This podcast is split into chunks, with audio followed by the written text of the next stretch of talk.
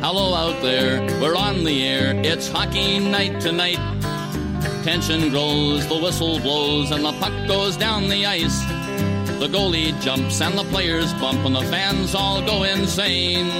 Someone roars, Bobby scores at the good old hockey game.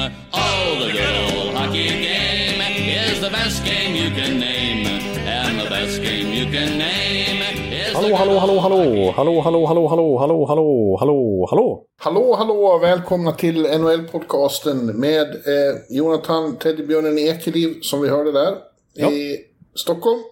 Och mig, Per Bjurman i Lakewood Ranch, Florida. Just det, det är, det är så pass. Du är i den heliga staden hos the C E O of Everything's, i hans palats får man nästan säga. Ja, nu ska vi inte ta i. Här får vi göra några rättelser.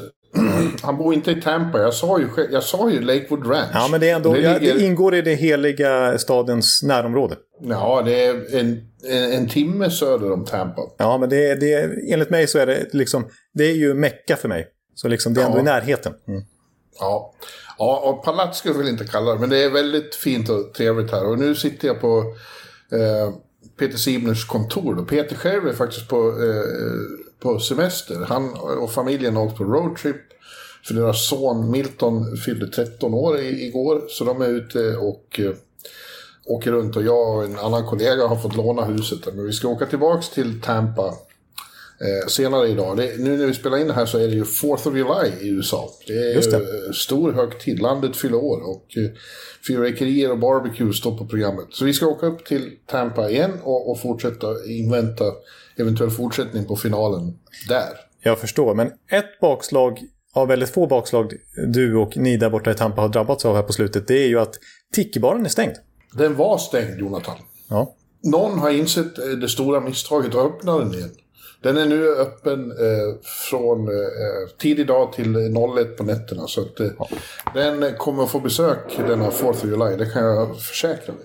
Ja, ja det är ju Det är magiskt alltså. Jag tappar... Ja.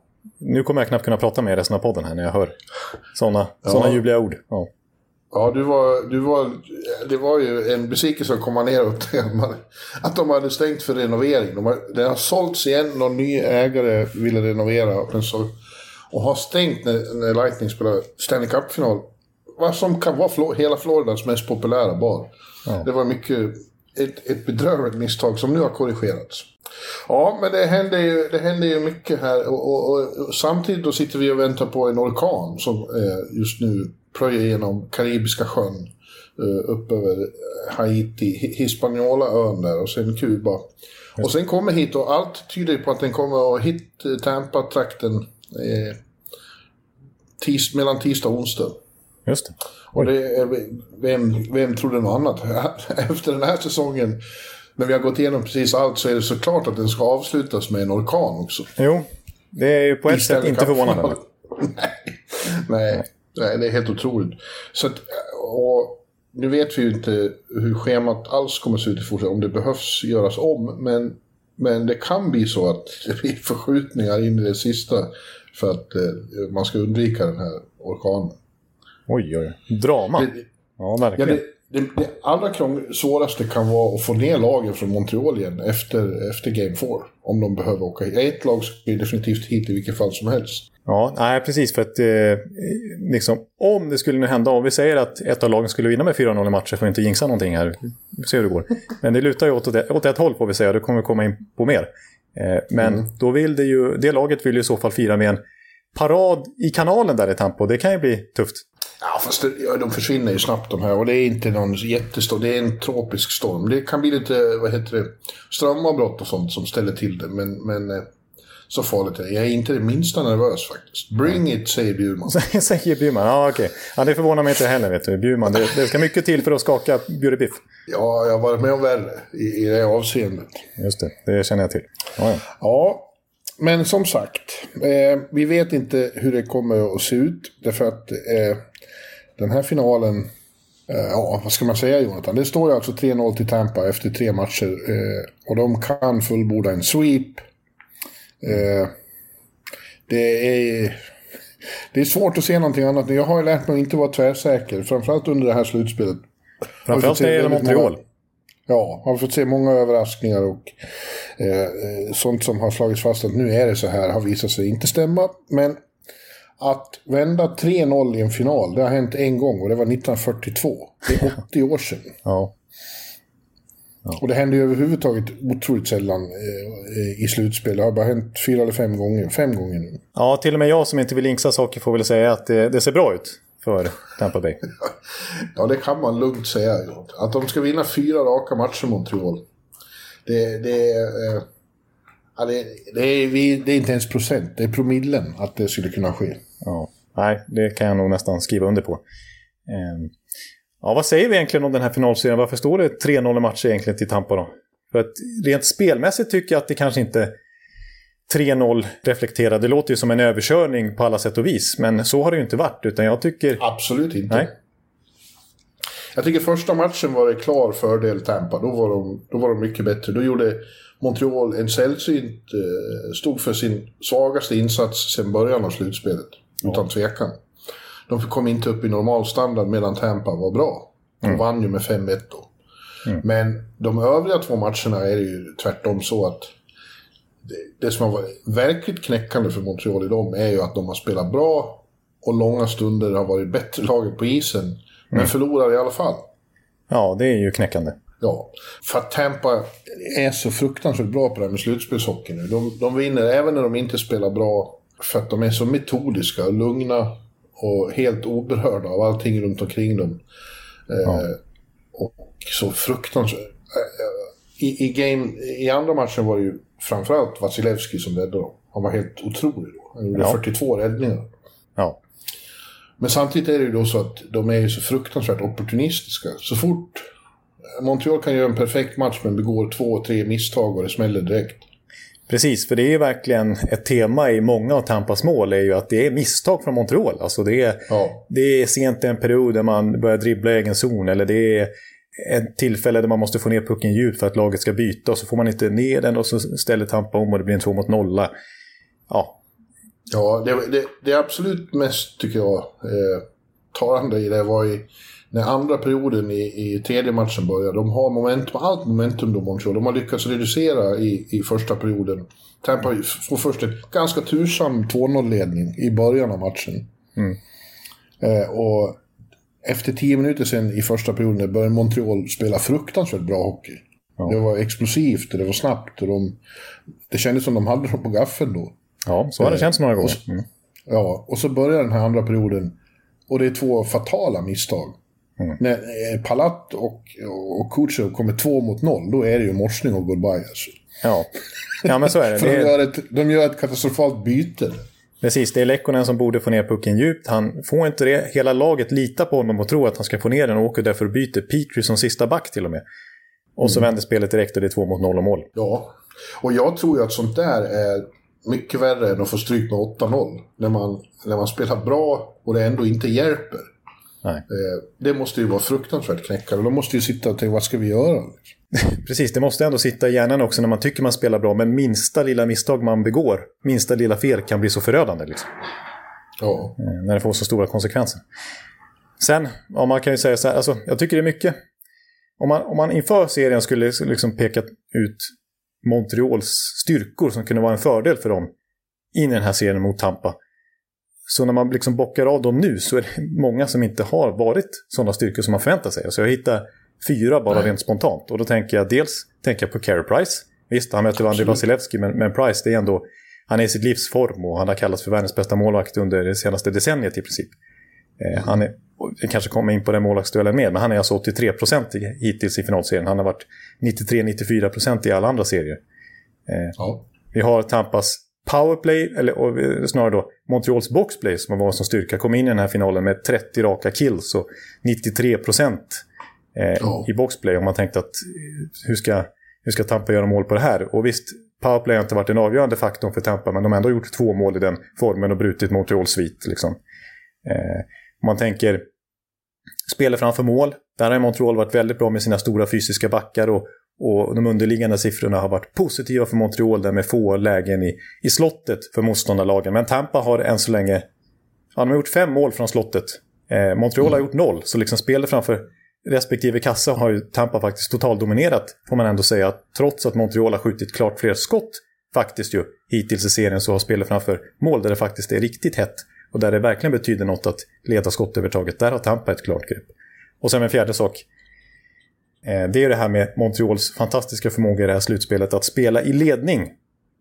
Ja, de har inte fått ledning. De har inte haft ledningen en enda gång. Så de har mm. aldrig kunnat göra det. Men om vi tar de här sakerna en och en då. Carey Price, eh, nej du har ju rätt. Jag, jag var till och med inne på i tredje matchen kan det vara dags för Jake Allen snart. Liksom. Ja, det var ju det var ingen slump att han zoomades in ett antal gånger av tv-teamet där. För att eh, det var ju snack om det. I alla fall externt. Mm. Ja, jag, jag försöker hitta orsaker till det där också. Att det är ett annat motstånd nu. Men, och Tampa är väldigt, eh, som sagt, eh, opportunistiska och hugger till när de får chanser. Men han har inte gjort de här eh, extra räddningarna som en målvakt just nu i det här läget måste göra. De är omöjliga. Liksom. Det har han inte. Nej, för... han, var, han var ju inne på det själv efter den senaste matchen att jag är inte tillräckligt bra just nu. Nej, för det är inte så många av de här fjorton målen är det väl som Tampa har gjort som har varit uppenbara tavlor på något sätt. Utan... Men just i en final, då handlar det om att, att rädda sitt lag. Alltså... För Tampa har gjort några misstag också och, och kunnat bli straffade. Men då har fast, faktiskt Vasilevskiy klivit fram och räddat dem. Räddat några frilägen, räddat några två mot ett och sådär. Den stora målvaktsshowen i den här finalen så far har, har verkligen varit Vasilevskiy i game två. Ja. I game två då. Då var han tidvis eh, chockerande bra. Ja, precis. Och just det där som Rod Brindamore var inne på redan i andra rundan där. Att det ser ju inte så komplicerat ut när han spelar. Eller ibland Nej. Kan du göra, för det är ju The Big Cat och hans reflexer och allt det här. Och han har ju några riktiga highlight reel saves på sitt C V genom karriären. Men, men generellt sett så är det ju ganska... Han är ju väldigt lugn och metodisk. Han är ju det. Men det, det andra momentet du säger där om, om, om att ja, det fungerar inte lika bra i, i penalty kill och inte i, i försvaret framför kassen. Det är ju lika där. Några av deras backar har ju inte varit... så bra som man har tyckt tidigare. Jeff Petry var senast, var riktigt misslyckad. Eh, Ben Chirot hade en misslyckad eh, första match. Ja, och andra match var han som slarvade där när, när ja. Coleman gjorde mål med noll komma tre sekunder kvar. Men det där, har, det där tror jag är mer eh, förklaras mer av att Tampa är, är mycket bättre än lagen de har mött tidigare offensivt. Ja. De, de gör det helt enkelt svårare för de stressar dem och är bättre på att utnyttja misstagen de gör. Som det här mm. när Edmondson slår en passning bakom ryggen och inte har koll på att Petry inte riktigt är i närheten. Nej. Och Palát hugger direkt. Ja. ja, precis. Och just det här att möta den typen av stora försvarsspelare och att kompr- försöka komprimera framför kassen och sånt där. Det har ju Tampa och den här kärnan av Tampa-spelare stött på nu i slutspel efter sp- slutspel sedan tjugo fjorton egentligen. Oh. Och, och, och ofta mött lag som har backat hem och försökt neutralisera Tampa på det viset. Så att de, det syns ju verkligen att de, visst de kan bli nedstängda ganska mycket fortfarande, men de har ju lärt sig sätt, olika sätt att luckra upp det där. Så det är liksom ja, inte lika de, nytt för dem på något sätt, utan de har ju stött nej, på det de, så många gånger. De anpassar sig efter allt och kan vinna på olika sätt. De kan vinna, det har vi varit inne på, de kan vinna med ett noll eller åtta noll. Precis, och ap- apropå det här med att Eh, som Montreal hade som, som otrolig styrka fram till finalen att stänga ner matchen när de leder och försvara ledningar. Det har John Cooper varit inne väldigt mycket på att Tampa. Varje gång de har kopplat greppet i de här tre finalmatcherna så har de lyckats få matchen dit de vill och, och vinna till slut. De har varit väldigt bra i alla tredje perioder. Även de här matcherna nu när jag känner som Montreal har dominerat så har de aldrig fått liksom riktigt vansinnespress i tredje perioden. Nej. Nej, det håller jag med om. Det är, ja, det, är, det är såklart mycket som är intressant när man tittar på detaljer, men jag tycker att det får lov att säga att det är ju lite tråkigt att det har blivit så här. För oss som inte är Tampa-fans. Ja, här kan jag hålla tyst så kan du få hålla monolog här. Nej, men det är ju, man vill ju, finalen skulle vara den yttersta kampen och, och, och liksom ett, ett, att det blir jämnt och ovisst och att, man, att varje match känns som att man liksom ska se gladiatorer. Ja. Nu står det tre noll. Nu har jag varit med om två finaler förr nu. Jag har stått tre noll och det har inte blivit några sweepar. Det var, och båda gångerna var i Los Angeles då. Mot Jersey tjugohundratolv och mot Rangers eh, mm. tjugohundrafjorton. Eh, och då slet sig båda offren till eh, en. De vann, ja, Jersey vann två matcher. Det var två matcher. Mm. Eh, och Rangers lyckades i alla fall undvika att bli svepta. Mm. Ja, jag, jag ser ju hemskt gärna att, att Montreal vinner Game fyra så att det inte blir sweep. Det vore ett antiklimax av, av enorma dimensioner. Ja. Jag förstår att du inte tycker det. Nej, men, nej eh, verkligen inte. Men jag, jag, jag kan förstå den objektiva synpunkten här, absolut. Och dessutom sitta här och vänta på så kommer det ingen, det blir ingen femte match och vi bara suttit, suttit här. Det är ju lite sån känsla i Tampa också, bland människor märker man att det, de vet inte riktigt vilket ben de ska stå på. De vill ju helst inte att Montreal ska få vinna någonting, men de, å andra sidan skulle de helst vilja att Tampa vinner på hemmaplan i Game inför sina fans för en gångs skull. Men det där, så där kan man inte hålla på och tänka, antar jag så. Nej, jag vet, det är ju laget läskigt. Kan ju verkligen inte tänka så att nu spar vi det här. Nej, precis. Vi, vi släpper den här matchen så vi får hem, vinna på hemmaplan. Den inställningen kan man ju inte ha. Men man kan ju också, jag kan ju också känna det lite grann att när vi fick fira i bubblan förra året så skulle det vara skönt att få fira inför ett fullsatt Amalie Arena och liksom knipa Stanley Cup-bucklan där som vi gjorde tjugohundrafyra när det var så galen fest i arenan. Ja. Men ja, det kanske jag önskar sig för mycket. Hellre bara knip igen där nu. Ja, men eh, Montreal kommer ju att vara... Alltså de har, det handlar om stolthet och grejer nu. Ingen vill bli svept. De tar, tänker ju ta en match i taget och de kommer göra allt för att undvika sweep. Ja. Och jag hoppas de lyckas. Jag hoppas verkligen de lyckas faktiskt. Jag är ledsen, Jonathan. Ja. Men jag håller stenhård på Montreal. I jag, får väl, jag får väl ta det. Grejen är det här att då, när, när lag... Har, på, man kommer så här långt och det är final och det är dags för att vinna fjärde matchen och bli mästare. Mm. Det är många som får spaghetti i benen då. Blir mjukglass i armarna. Det är så. Och, men det händer ju inte Tampa längre. Och jag pratade med Viktor om det här efter, efter tredje matchen. Inte specifikt om att de, vad, som, vad de får för eh, känslor inför den här matchen. Utan överhuvudtaget att de är så... När de vann i fjol så var det fler matcher när det var... Även från deras håll var liksom eh, desperation och känslor. Ja. Nu känns de så kalla och så metodiska. Och så... Och så eh, det spelar ingen roll vad som händer. De har allting under kontroll. Och, och Viktor svarade om det där att det har att göra med vad de har gått igenom tidigare. Ja. Eh, jag tycker jag hör hur det knallar i parketten på Åsögatan. Jo, lite grann är det. det, det jag är inte själv här utan min sambo kliver, kliver runt lite här också. Precis köpt en tårta tror jag faktiskt. Ja, vad fint. Ja. Ska ni fira Fourth of July? Eh. Ja, men vi ska gå över till, till några kompisar senare ikväll. Så är det faktiskt. Ja, men det, är, det är ingen, det är ingen jinx som så att jag ska fira något annat, om du tror det. Som kan hända imorgon. Ja. Ja, jag, jag, jag hör... Det är, men det är härligt att höra en, en stockholmsk vardagsrumsparkett knalla lite. Det var länge sedan. Ja, jo, vi har inte ett icke-knallande golv. Det kan, vi inte, kan inte den här lägenheten beskylla oss för. Nej, så är det. Ja, ja. ja eh, Han har knallat extra mycket golv. Ja. Viktor pratade mycket om att... Det här handlar om att de vann i fjol. Att de har, de har gått igenom så mycket och det har varit jobbigt så många gånger. Men i och med att de till slut vann så har det liksom en, en ny attityd fortplantat sig genom truppen. Mm.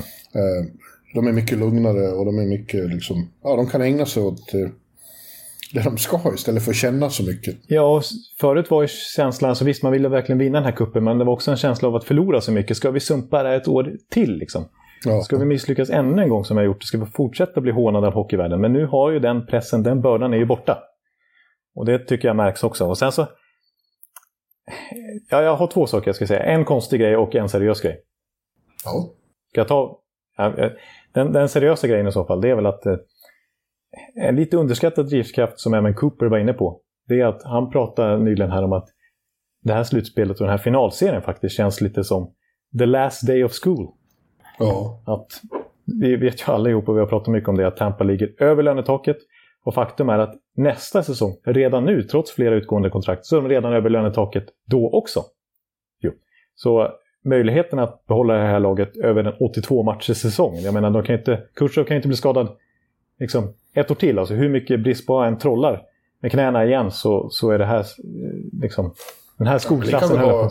Det kommer inte... Hedman på, på skadelistan är en grundserie. Ja, ja nej, precis. Men, men Coleman och, och Goodrow som kommit in här och, och kanske vinner två Stanley Cups, i alla fall en har de bärat åt oss, eller på att säga nu. De kommer ju försvinna. Vi har inte en fullständig backuppsättning nästa säsong. Ingen tredje kedja, ingen backupmålvakt.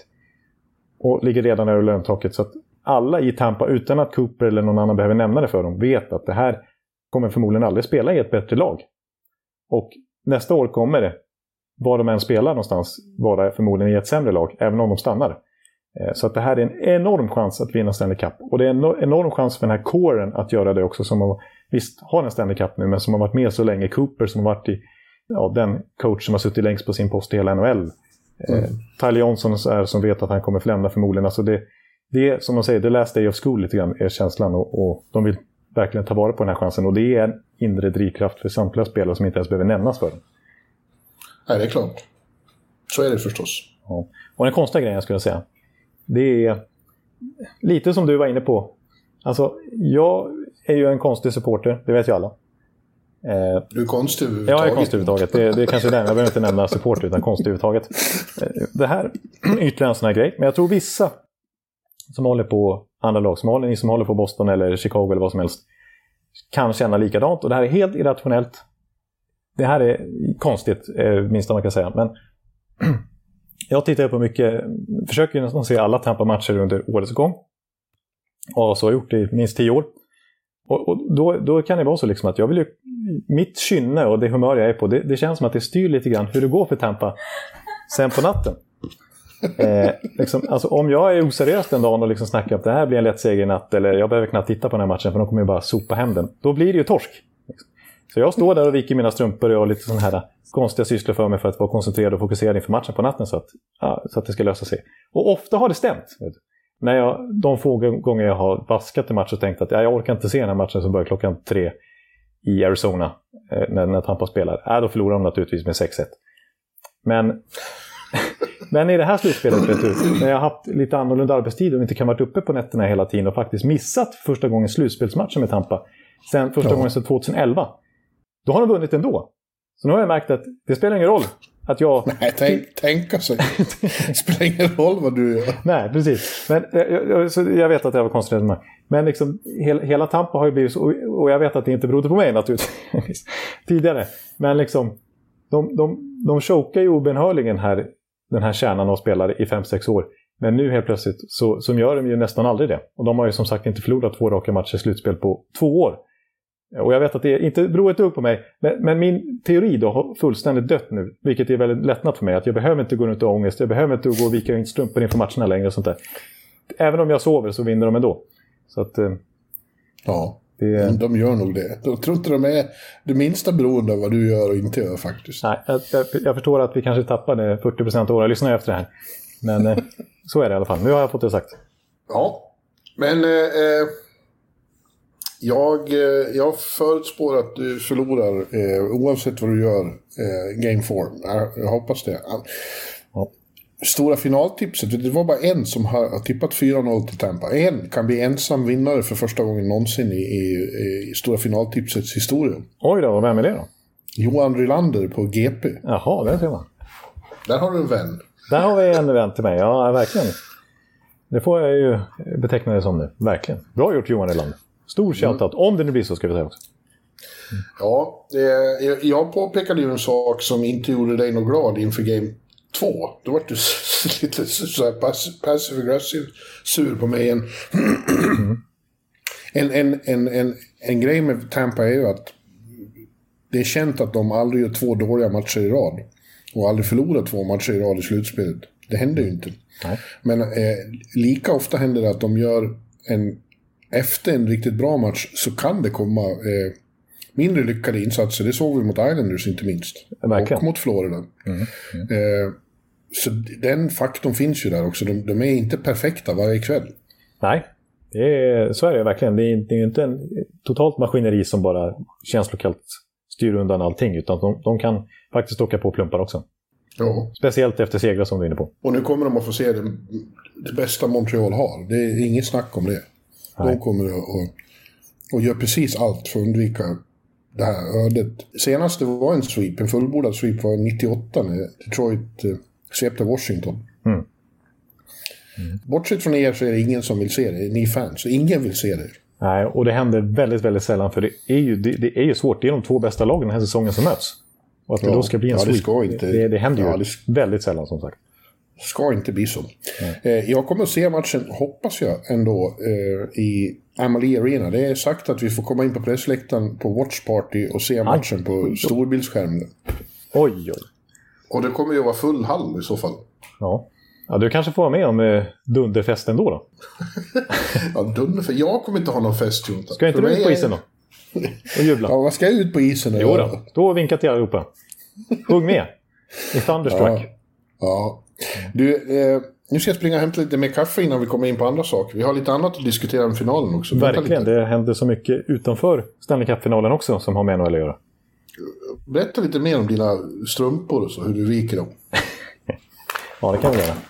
Ja. Ja, men det är, som sagt, strumpvikning är någonting jag sysslar med ganska mycket. Inför matcher, det funkar väldigt bra. Jag kan tipsa om det. Eh, jag gillar att, att, att vika upp dem till en... Jag har en bra teknik visserligen för att hota till en väldigt liten boll som tar väldigt lite plats. Eh, så det kan jag verkligen eh, rekommendera att öva lite grann på det. Träning ger färdighet. Och det ger resultat på isen, har jag trott i alla fall, fram till nu i, under våren. Så att, eh. Ja. Ja. Vad sa du nu? Det skulle jag vilja veta. Ja, du får lyssna igen och få lite tips om strumpvikning. Ja, jag får göra det. Ja, ja. Jag vet inte, det finns, man skulle kunna gå in på otroligt många fler detaljer i den här finalen. Men, men äh, ja, vi är det vi är. Vi är det vi är och eh, vi har så pass mycket annat att gå in på här också. Så vi, det är väl lika bra att ge oss i kast med...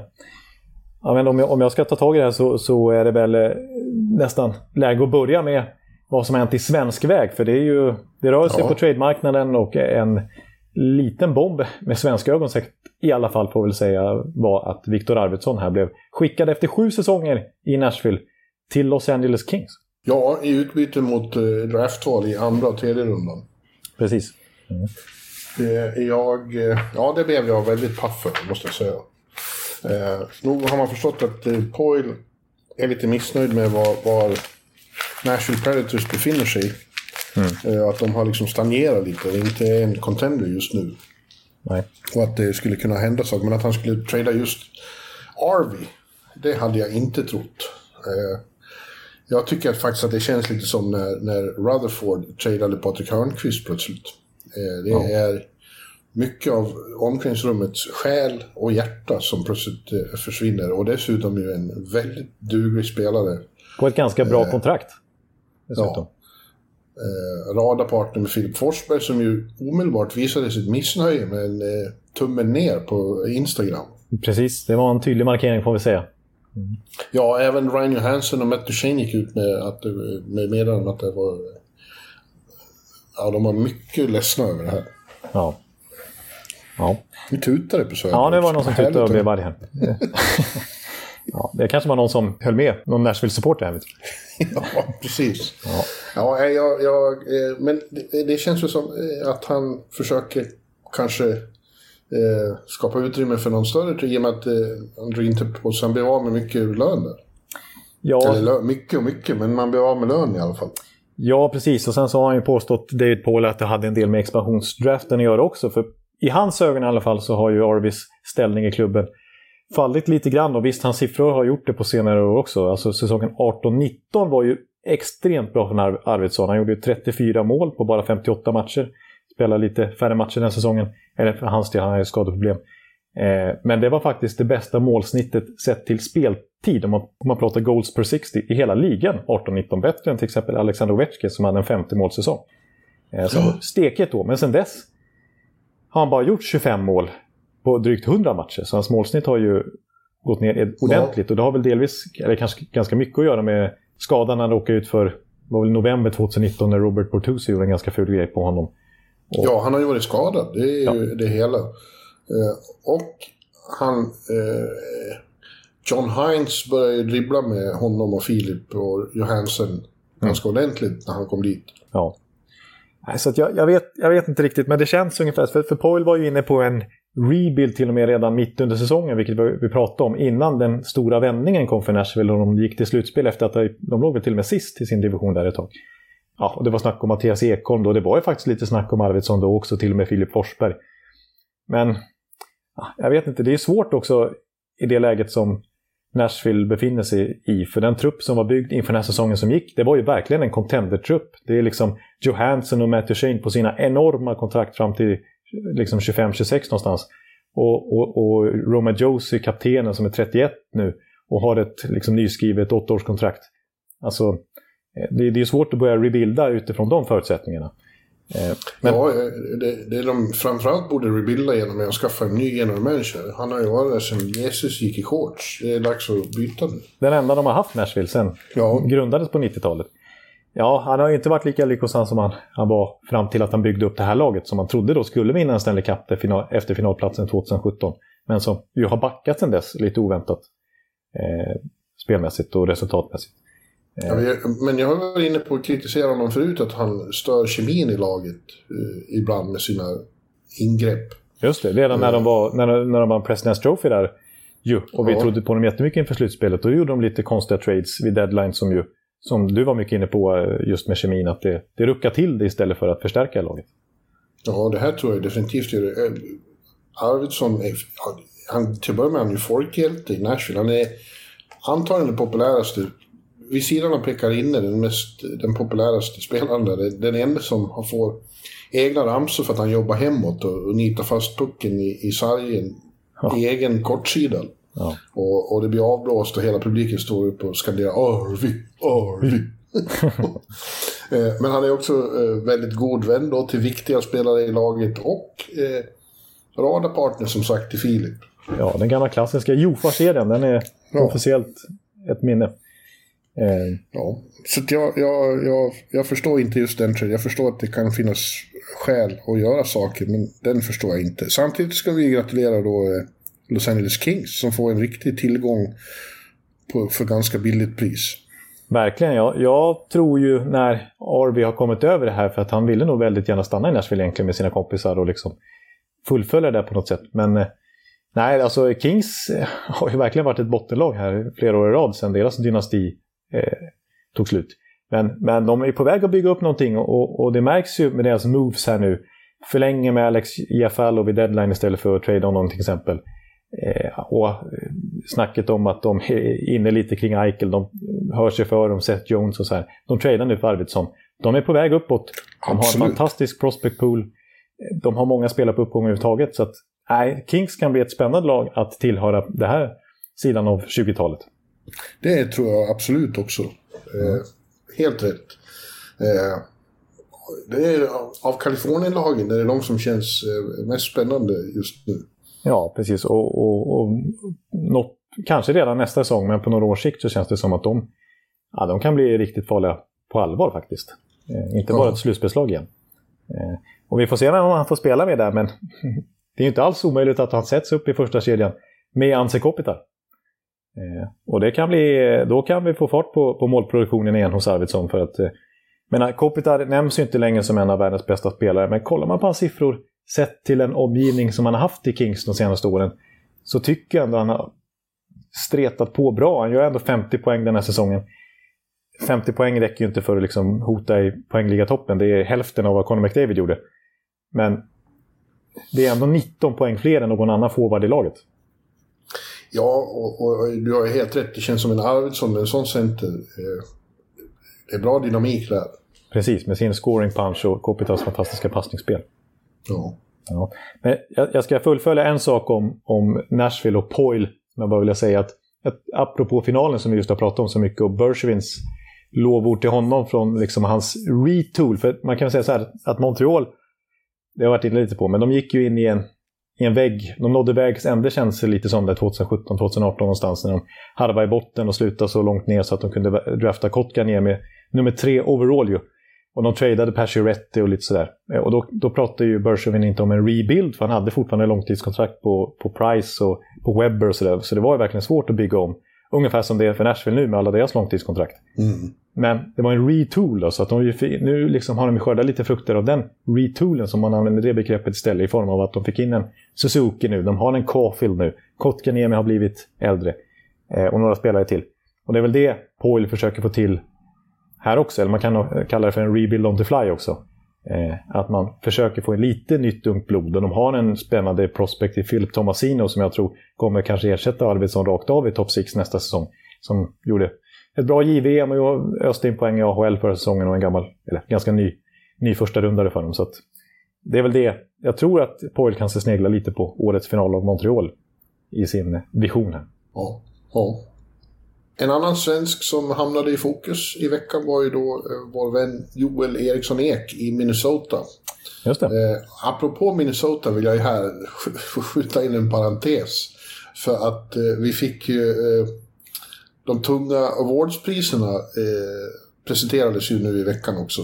Just det. Och eh, i samband med dem så presenterades också hur var och en av de hundra, av de blott hundra som fick rösta, eh, hur deras röstsedlar såg ut. Ja. Och när jag vaknade i tisdags eller när det var eh, så förstod jag först inte varför jag har jag fått så mycket eh, Twitter-kommentarer. Ja. Eh, men så gick jag in och tittade själv och förstod, oj då, oj då. Det var i Calder Trophy så var det nittionio personer som hade röstat på Kirill Kaprizov och en som hade röstat på Jason Robertson. Och den enda var ju då jag. Det var Per Bjurman, Aftonblad. What is this guy? The Swedish guy. Ja. Och uppe i Minnesota blev de ju vansinniga. Ja, du, du kan ju inte åka dit nu.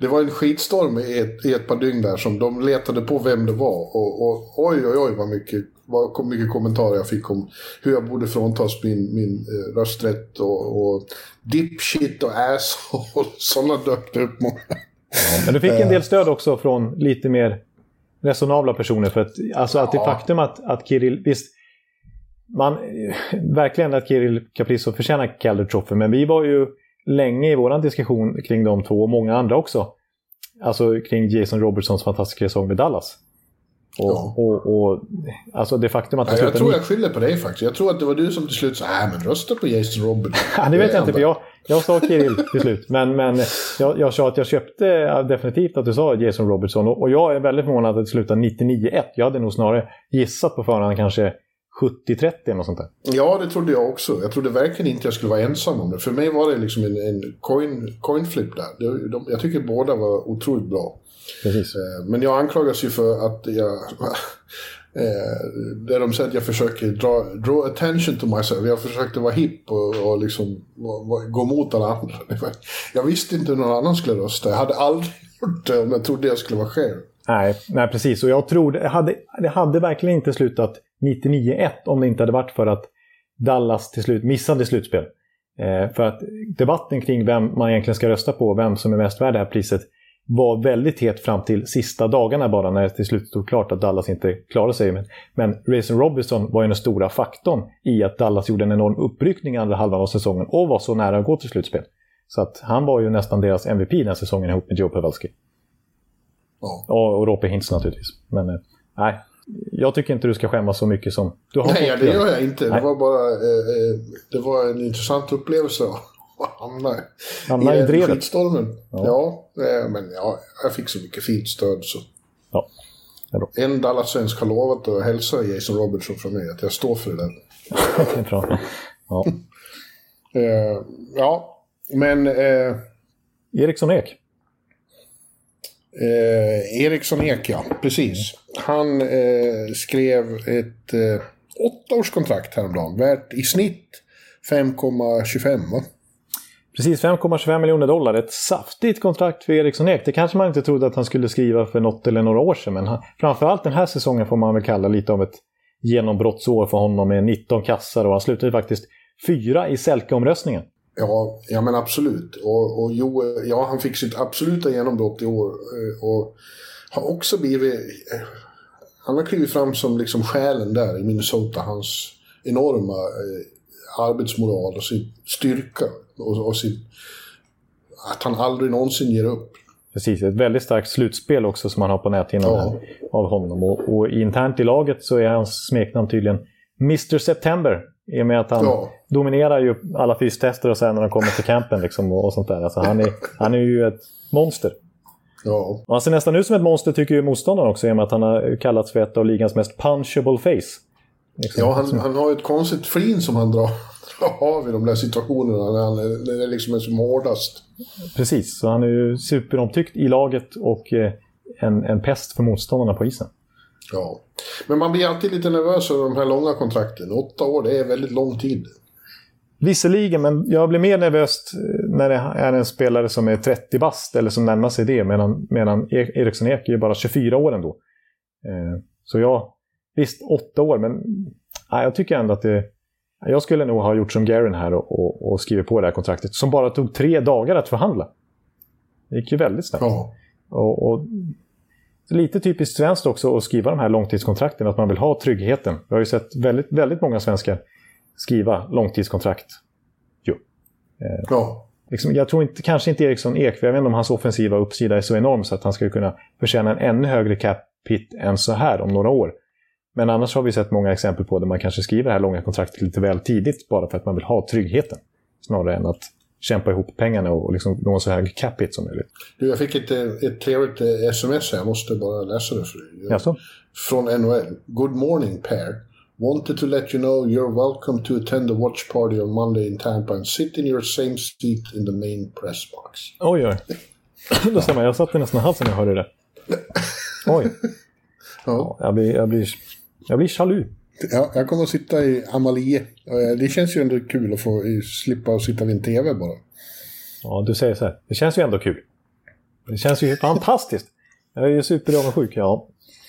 Nej, ja. men... Eh, Eh, grattis Joel Eriksson Ek, då får vi bara säga. Och apropå att det bara tog tre dagar att förhandla det här kontraktet, eh, det är lite skillnad mot Kirill Kaprizov som vi just pratade om då. Eh, han har ju, Bill Guerin, sagt att inför sommaren att han är number one priority. Det är han som jag ska skriva kontrakt med först. Sen börjar jag kolla på Eriksson Ek och Kevin Fiala och sådär. Men det verkar, det är struligt med Kaprizov alltså. Ja. Eh, han är inte intresserad av att bara sätta sig vid förhandlingsbordet och, och krita på första bästa, utan Det, det känns lite som att han är ute efter att göra en Panarin här, eller möjligheten till att göra en Panarin, att skriva ett ganska kort kontrakt så att han ganska snabbt blir U F A. Han är ju restricted free agent i det här läget, men så att han, om bara tre år så har han möjlighet att bli U F A. Han vill inte skriva längre kontrakt än så, för då är han plötsligt fri på marknaden och kan göra som Panarin, till exempel gå till Rangers eller vilken klubb han vill, hoppas han då, och, och, och få ett rejält kontrakt istället för att binda upp sig i åtta år som Eriksson Ek i Minnesota, vilket Kirill Kaprizov då verk, inte alls verkar vara intresserad av, men som, som Minnesota verkligen vill. De vill ju låsa upp sin fra, nya franchise-spelare. Tänk nu när han säger att om jag, om jag hade fått alla hundra röster i Calder eh, om rösten, då, då hade jag skrivit på direkt. Men... Ja, men det är this Per Bjurman guy. He... I can't be here anymore. Ja, då kan jag inte visa mig i Minnesota nu. Nej, nej just det. Nej, så är det. Ja, eh... I övrigt så har det ju verkligen börjat röra sig också på ryktesfronten. Det är väldigt mycket surr nu. Och, eh, mellan finalen, när den nu slutar, och... och eh, expansionsdraften. Ja, så kommer det att vara ja, vanliga draften och sen free agency. Ja. Det kommer att vara... Eh, kaos. Nej, kaos kanske inte kommer att ha, men det kommer att hända mycket. Det är helt klart. Vi kan ju ta några av de hetaste diskussionerna. Jack Eichel är fortfarande eh, högst på den listan då, och mindre och mindre eh, tyder på att han kommer att vara kvar i Buffalo. Ja, precis. Jag tycker inte det har varit...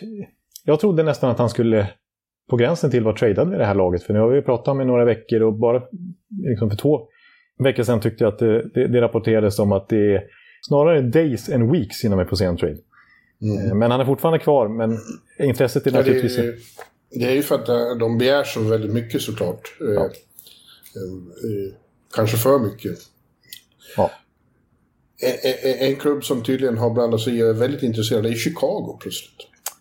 Ja, men där läste jag häromdagen också att, att det kanske är överdrivet det snacket, och att Chicago snarare fokuserar på Seth Jones. Och Doug Hamilton. Ja. Det finns någon som säger att de tänker försöka få båda dem. Ja, du ser. Han har ju ryktesfloran här. Det, det, vi har o- olika uppgifter båda två och, och läser allt möjligt här. Tänk om de får in både Seth Jones och Doug Hamilton. Då är det jävlar du. Då är det plötsligt eh, en ny vår i Chicago. Verkligen. Och apropå Chicago så är det ju mycket rykte nu också om att eh, Duncan Keith har mer eller mindre inte begärt en trade, men han har frågat ledningen och sagt att jag vill flytta närmare med min son som bor i British Columbia, alltså en bit. Mm. Ja, det är samma delstat som Vancouver ligger i då, och, och gärna, kanske inte en trade just Vancouver, men i alla fall västra Kanada, så jag kommer närmare min son. Och att ja. Chicago har börjat eh, höra sig för med de lagen lite grann. Jo, men att de skulle kunna få in både Hamilton och, och, och Seth Jones bygger ju på det att till exempel han försvinner.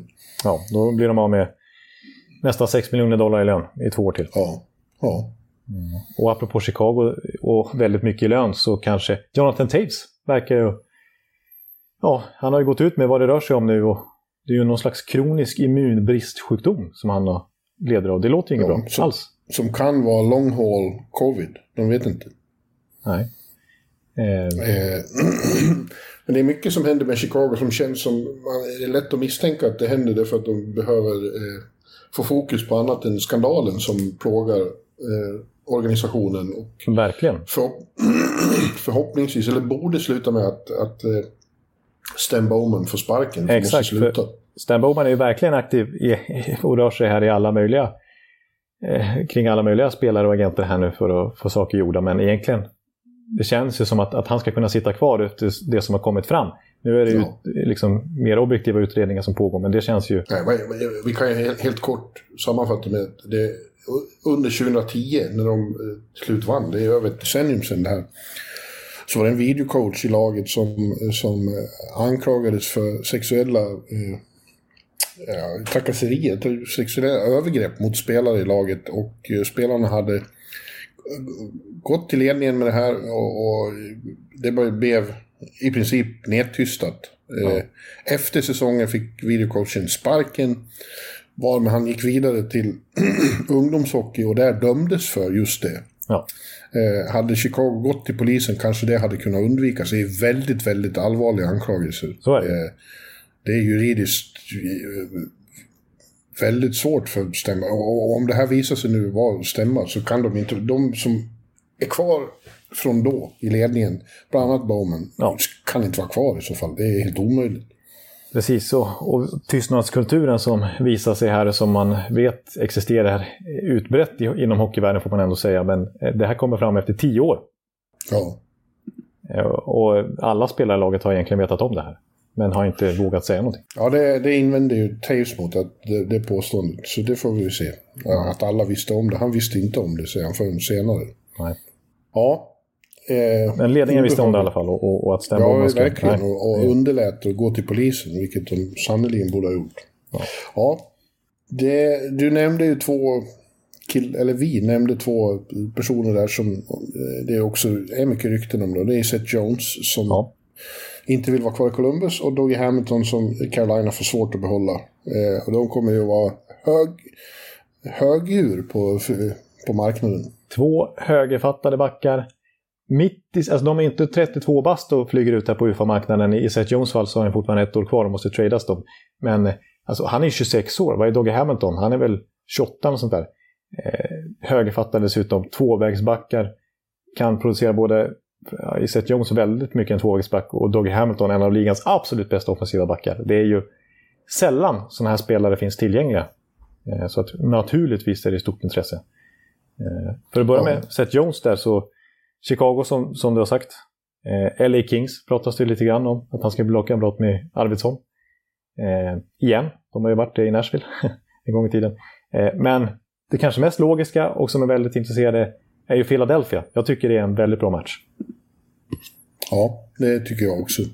Ja. Och, och verkligen behövs där.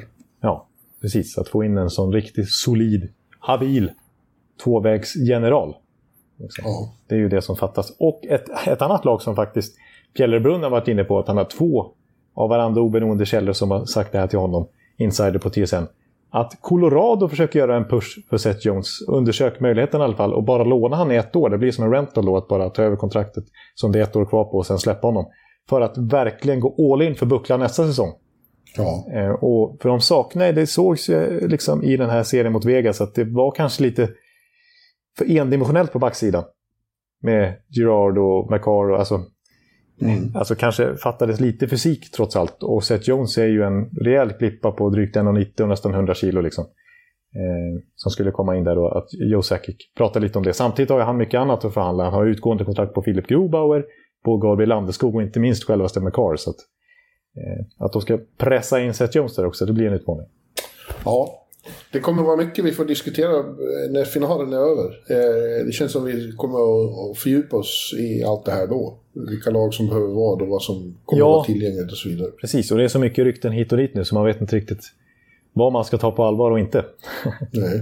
Det lär vissa sig. Eh, men vi har på tränarfronten så börjar det se ut som alla lag nu har en coach. Eh, Buffalo tog det i mitt tycke kloka beslutet och, och fortsätta med Don Granato. Han blir, eh, han blir deras coach framöver här. Precis, det, det blev ju så och eh, det känns ju rätt som du är inne på.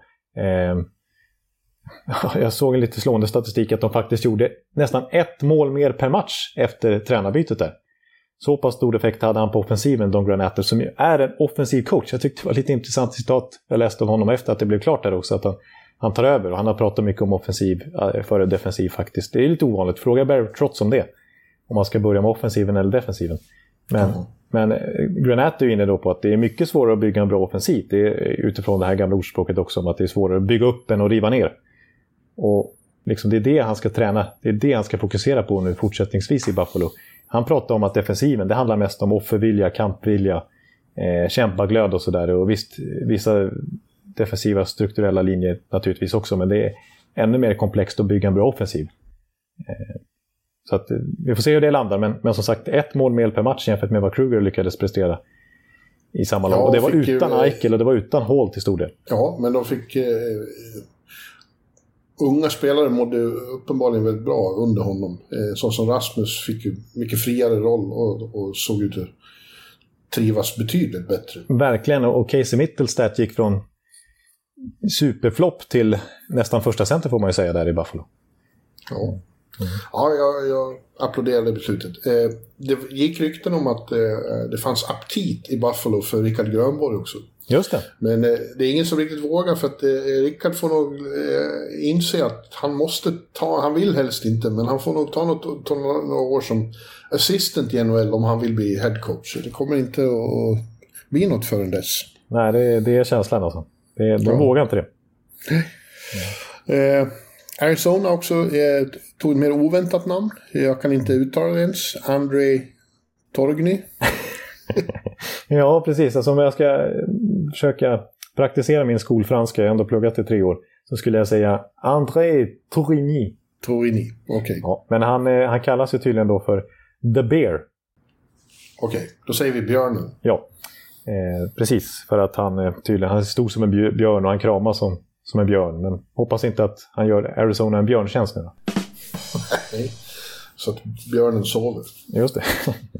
Ja, faktum är att han är franskkanadensare och han lärde sig faktiskt inte engelska ordentligt förrän tjugohundrasex efter att han har fyllt trettio. Okej. Okay. Ja, han har ju varit assisterande här och där. Inget supernamn utanför en mer tajt N H L-krets, men det är många som säger att det är en Ja, en sån som bara väntar på, på det här. Ja, precis. Han har varit assisterande i Colorado en gång i tiden och han var assisterande här nu till Gerald Gallant när Kanada vann V M-guld. Men i alla fall på juniornivå så har han en väldigt diger meritlista som headcoach.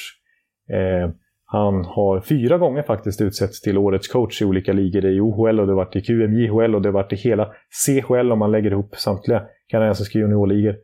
Så att eh, han har ett gott C V på den fronten, men det är ju en annat kliv att har varit inne många gånger på att, liksom, att vara boss i ett N H L-lag.